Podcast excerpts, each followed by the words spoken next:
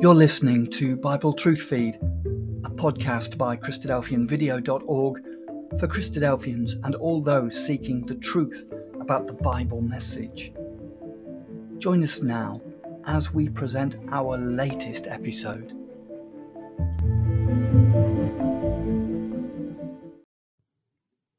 Book 3, Chapter 5 The Messiah Rejected.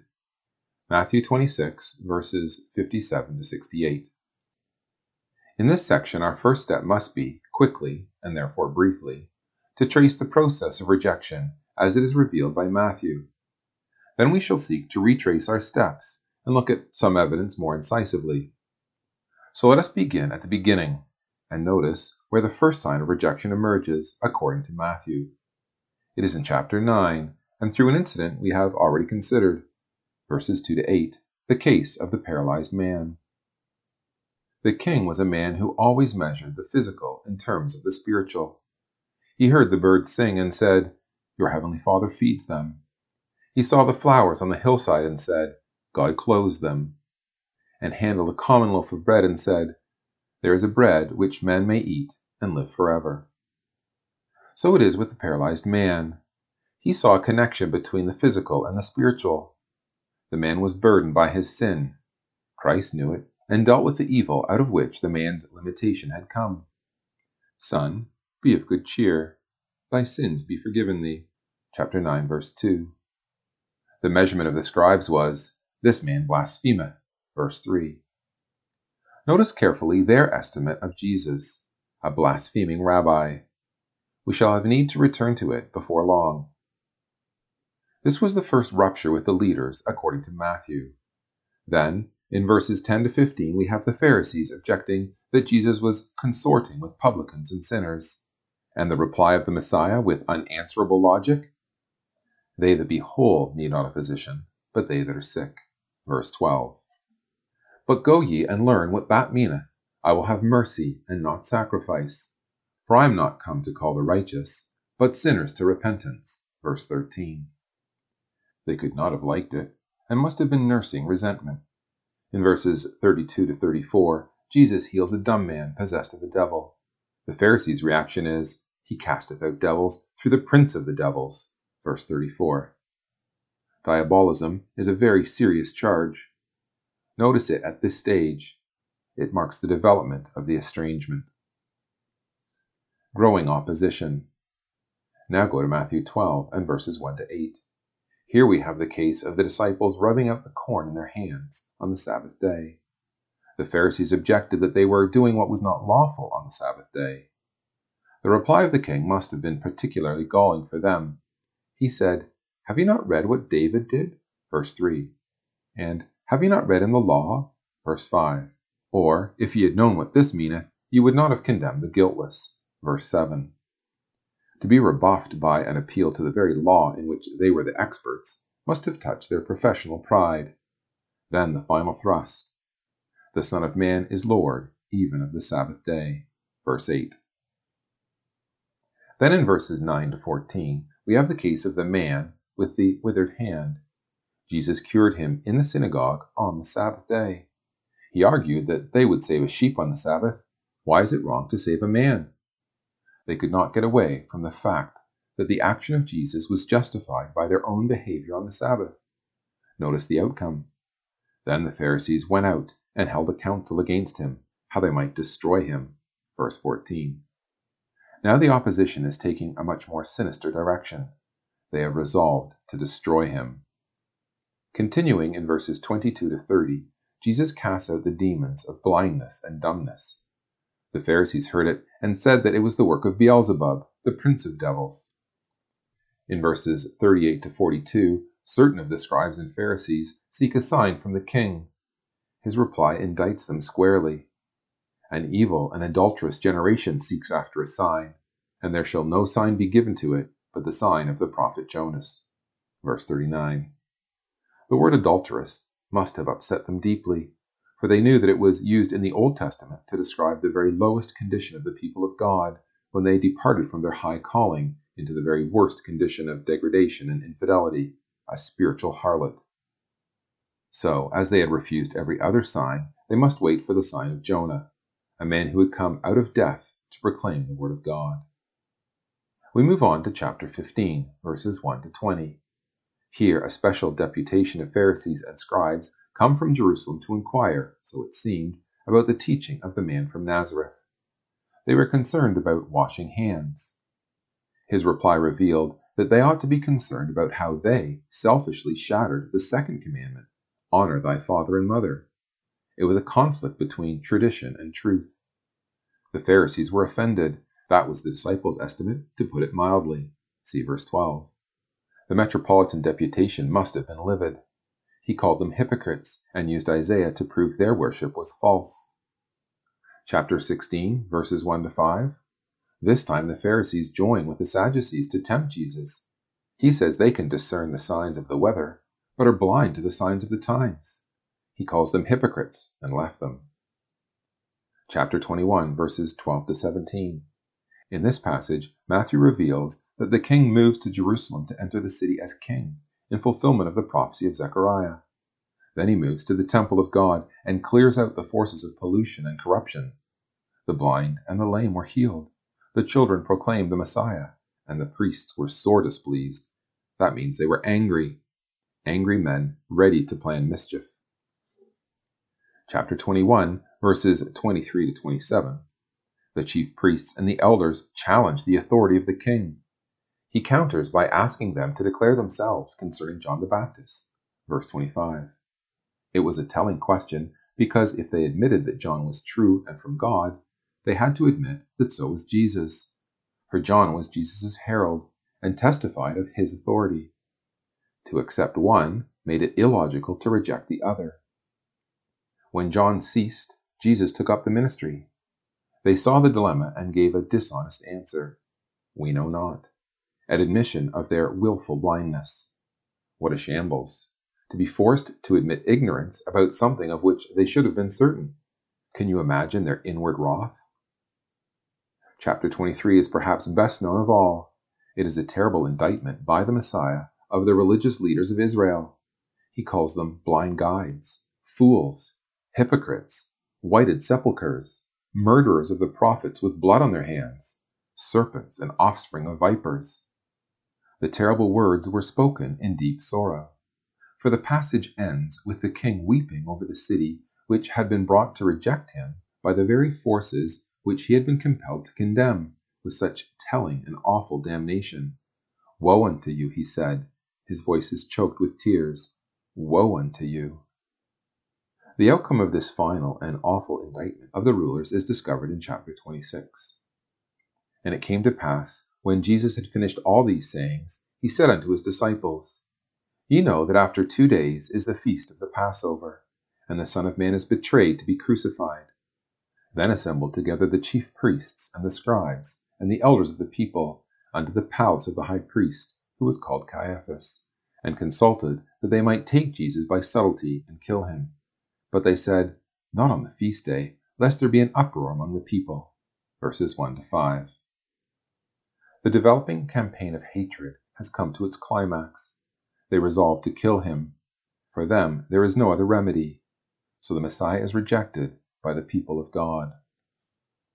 There are many questions which emerge from the consideration of how the Messiah was rejected, but there is one which I feel we ought to pursue more intensely in the interests of seeking to understand better Matthew's Messiah the culpability of the Jewish leaders.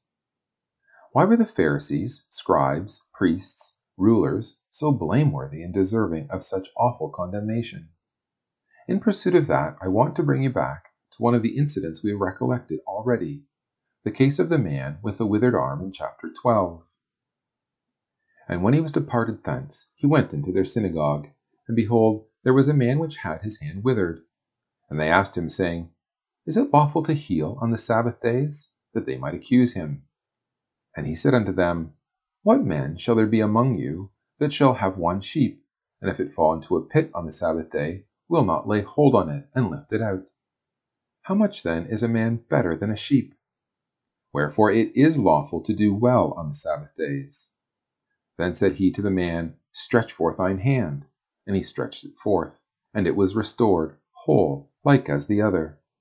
Then the Pharisees went out and held a council against him, how they might destroy him. Verses 9 to 14. Let us read the details carefully. This is a crucial incident because the outcome was a clear resolution on the part of the Pharisees to destroy Jesus. I now use the right which I reserved in the beginning to look occasionally at another gospel in order to illuminate the record of Matthew. I bring into Mark chapter 3. And he entered again into the synagogue, and there was a man there which had a withered hand. And they watched him, whether he would heal him on the Sabbath day, that they might accuse him. Verses 1 and 2. Notice the phrase, and they watched him. It says they were watching him to see whether he would heal on the Sabbath day. It is probable that this paralyzed man was a regular visitor to the synagogue. Perhaps he had been coming for years. Evidently, they knew that he would be there. He was there every Sabbath. They knew that the man of Nazareth was coming too. Indeed, he was being set up on this particular Sabbath. It was all arranged. They wanted to trap him so that they might accuse him. That was the master plan. I dare say that the man had been guided to a place where he would, in the synagogue, come face to face with the Nazarene in such a way as to make his disability evident. What is so interesting here is the thinking of the Pharisees. They were saying to themselves, If only we can get this disabled man into the presence of the man from Nazareth, it is almost certain that he will want to help him, that he will attempt to cure. Then we shall have him. Mark it well. The success of their plan rested on their acknowledgement that if this man from Nazareth was confronted with a sick man, he would not be able to restrain his compassion, even though it was the Sabbath day. They depended upon Jesus being true to his calling. Of all the people in the synagogue, they knew that Jesus was the most dependable when it came to helping the undone. So they were saying, He will never be able to resist it. The trap is set. Is it not interesting what an accurate estimate they had formed of the Messiah? What a compliment they paid him without willing it. We know what happened. He challenged them and said, Is it lawful to do good on the Sabbath day or to do evil? They said nothing. They did not wish to discourage him, nor did they want to be accused of encouraging him. The true answer would have been, It is right to do good. It is wrong to do evil. But they could bear no such testimony. He said to the poor broken man, Stand forth. And then, with one superb command, he gave him ability for his disability. The man surrendered, and the power was communicated. Matthew says that the hand was restored whole, like the other. The man must have been delighted. All the years of paralysis ended in one blinding flash on the Sabbath day, the day God made for man. Jesus must have been well pleased. He had been able to do the work of God on God's day to turn weakness into power, sorrow into joy, uselessness into usefulness. The Pharisees were glad too, but for different reasons. Their hope of the Nazarene had been fulfilled. He had proved true to their estimate of him. They depended upon him to heal, and he had healed and restored. Their gladness was centered in the possibility of doing harm to the cause of the man who claimed to be Messiah. Their joy was in the chance to accuse and destroy. They were glad that he had violated the Sabbath as they saw it. They would have been disappointed if he had conformed to their view of doing right. It shows that they were not really interested in the upholding of right. They were not really concerned that God's law should be respected. Their overriding desire was that this man should be in a position where he could be indicted and destroyed. They were glad that, measured by their measurement, evil had been done. They were not glad for the paralyzed man. That he had been cured was to them of no consequence. That half a lifetime of withered paralysis had been ended gave them no thankful satisfaction. No wonder Jesus was angry. Mark says he was angry and more. He says he was grieved for the hardness of their heart. It was the same with the man who had been healed at the pool of Bethesda. They complained that he had carried his bed on the Sabbath. They were not concerned that 38 winter years of hopelessness had been ended. So here is the point. The real blameworthiness and the real culpability of these men lies in the fact that they recognized that this man from Nazareth was doing good and was saving the broken and the bruised and the bereft. They depended upon his compassion. They recognized his sympathetic understanding for those in need. They admitted his love, mercy, and kindness. And yet, in the face of that, they condemned him. In the presence of the light, they preferred darkness. Even at last, when he was brought to the cross by their conspiracy, as they taunted him, they said, He saved others, himself he cannot save. Even in their attempt to mock him, they had to concede that he had saved others. This, I submit, was their awful culpability. It is fixed in one word in the record of Mark chapter 3 the hardness of their hearts. Hardened hearts result in deceived hearts. In the presence of the best, the noblest, the purest, and the most compassionate exhibition of divine life, they hardened their hearts. They admitted it, depended upon it, and rejected it. This is their awful indictment. This was their terrible sin. They loved darkness rather than light. And it was intensified by the fact that their high principles could be violated so easily when it suited them. This is the very point that Jesus made. What man shall there be among you that shall have one sheep, and if it fall into a pit on the Sabbath day, will not lay hold on it and lift it out? Matthew 12, verse 11. Notice the words carefully. What man shall have one sheep?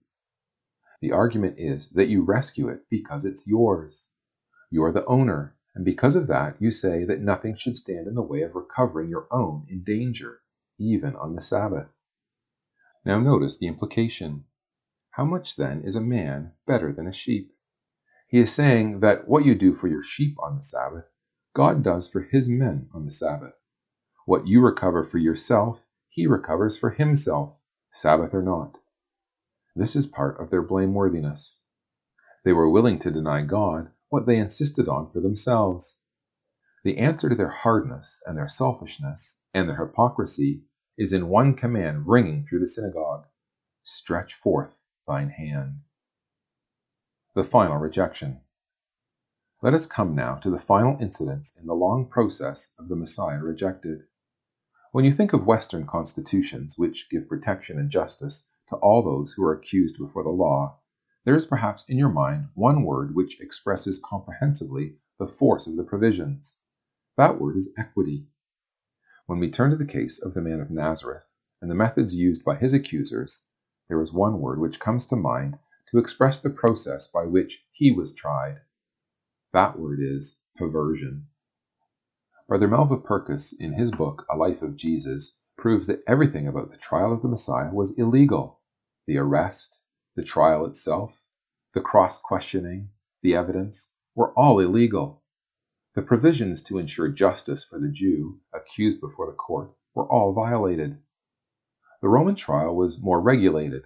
Under Roman law, there had to be an accusation, then a cross examination, then a defense, after which the verdict was given. In the trial before the Sanhedrin, the Jewish court, the witnesses made a bad showing. Caiaphas must have been on edge. He says to Jesus, Answerest thou nothing? What is it which these witness against thee? Then, regaining his composure, he finds a way out of his dilemma.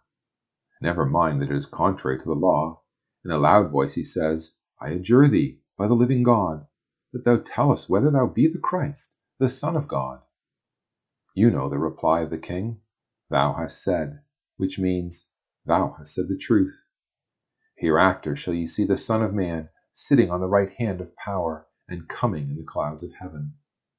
Caiaphas rent his clothes, an outer sign of inner shock and sadness. Of course, there was no real sadness, only a great deal of real satisfaction. He said, He hath spoken blasphemy. What further need have we of witnesses? Behold now, ye have heard his blasphemy. What think ye? The answer was a foregone conclusion. He is guilty of death. The trial was over. The important thing to mark is that the accusation was blasphemy, and for this the accused was condemned. What we have to do is to look a little more incisively at the forces behind the accusation to see what really was driving this man, the high priest, to indict and condemn the man of Nazareth, who we know was the best and the kindest of men that had ever lived. Remember something they said in the council? What do we? For this man doeth many miracles. If we let him thus alone, all men will believe on him, and the Romans shall come and take away both our place and nation.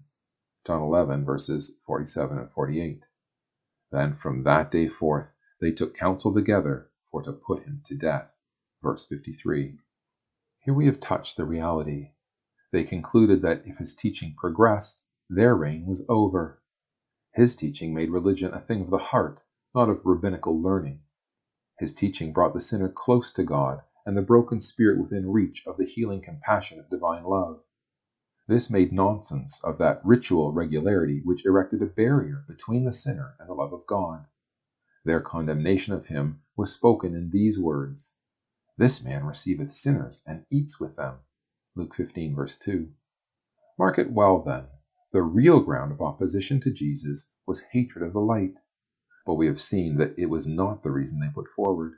Eventually, it will be public zeal, patriotism, loyalty. Of course, this is nothing new, but in this case it was intensified. What could be purer and more godly than to root out an influence which blasphemed the holy name of God? What more noble calling than to protect the nation and save the inheritance? It sounds splendid, but we know it was all hollow and superficial and empty. The real accusation was that this man was a danger, as they saw it, to their position, their influence, and their power. The purpose is the destruction of the man of Nazareth. But Caiaphas justified it for the loftiest of reasons. It is expedient, he said, that one man should die for the people, and that the whole nation perish not. A great truth, spoken in the words of a shameful falsehood. Let us pass on to the Roman part of the trial. They took their prisoner to Pilate early in the morning. Early though it was, he was up and about, probably because he knew they were coming. It is to me fascinating to try to estimate human nature as it is revealed to us in characters exposed in the Word of God. I do not propose to go over all the details of the interrogation, because you know them well. Let us notice how the accusation changed in the course of the journey from Caiaphas to Pilate. In the Jewish court it was blasphemy, but they knew Pilate would have none of that, so before him this is what they said We found this fellow perverting the nation and forbidding to give tribute to Caesar, saying that he himself is Christ a king. He stirreth up the people, teaching throughout all Jewry, beginning from Galilee to this place. Luke 23, verses 2 and 5. So now the accusation is sedition. Blasphemy Pilate could ignore, but sedition he could not. He examines Jesus, but is unconvinced that he is a rebel, or even dangerous. As we examine the motives of Caiaphas, so we need to look at Pilate. What a sadly strange man he is, a melancholy example of vacillation and instability. He was strong in the sense that he had power, he was weak in the sense that he was cruel, selfish, and cowardly. Power used in conjunction with those forces results almost certainly in disaster at last. Power may corrupt, but it corrupts much more those who are already polluted. Mark it well. First of all, he blames the priests, and then he admits that he, after all, is responsible. He washes his hands and then says, Knowest thou not that I have power to crucify thee? He pronounces Jesus innocent and then hands him over to be crucified. And yet we have heard of this before. He is a man knowing what is right and doing what is wrong. Why is he so pitiably weak? Because there are things in his own life which tie his hands. There was the past guilt and the past failure. He had come under censure before.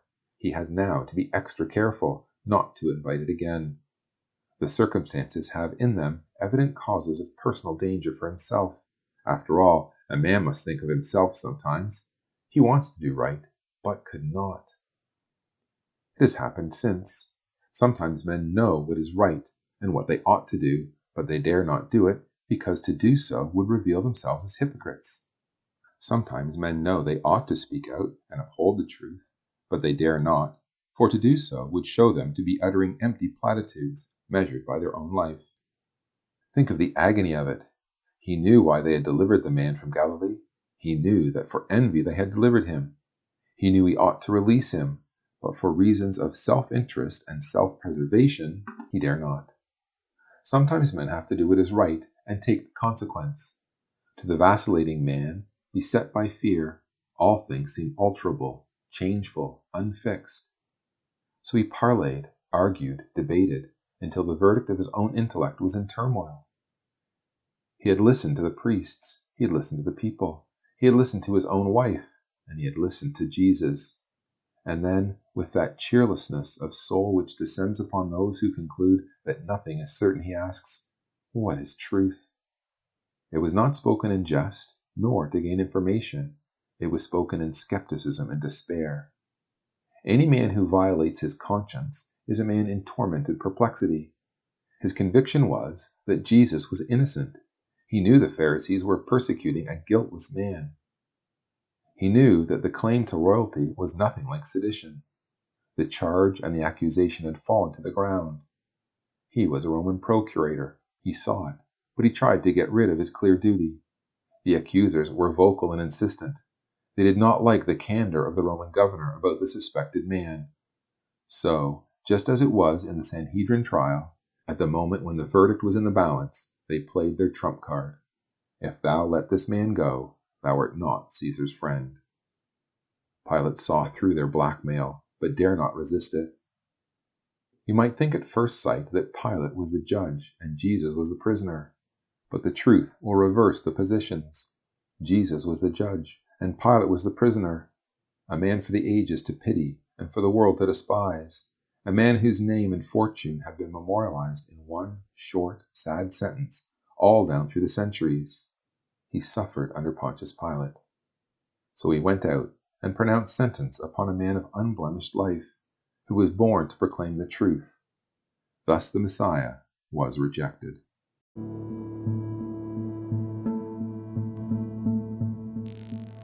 Thank you for joining us. We hope you found the episode helpful.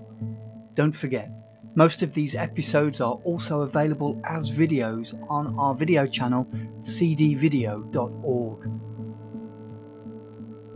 So head over and take a look.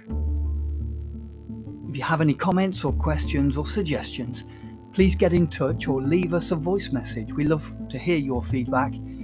You can email us at btf at cdvideo.org. If you enjoyed the episode, then please share it with others. Until next time, may God bless you in your studies and your walk towards God's kingdom. Amen.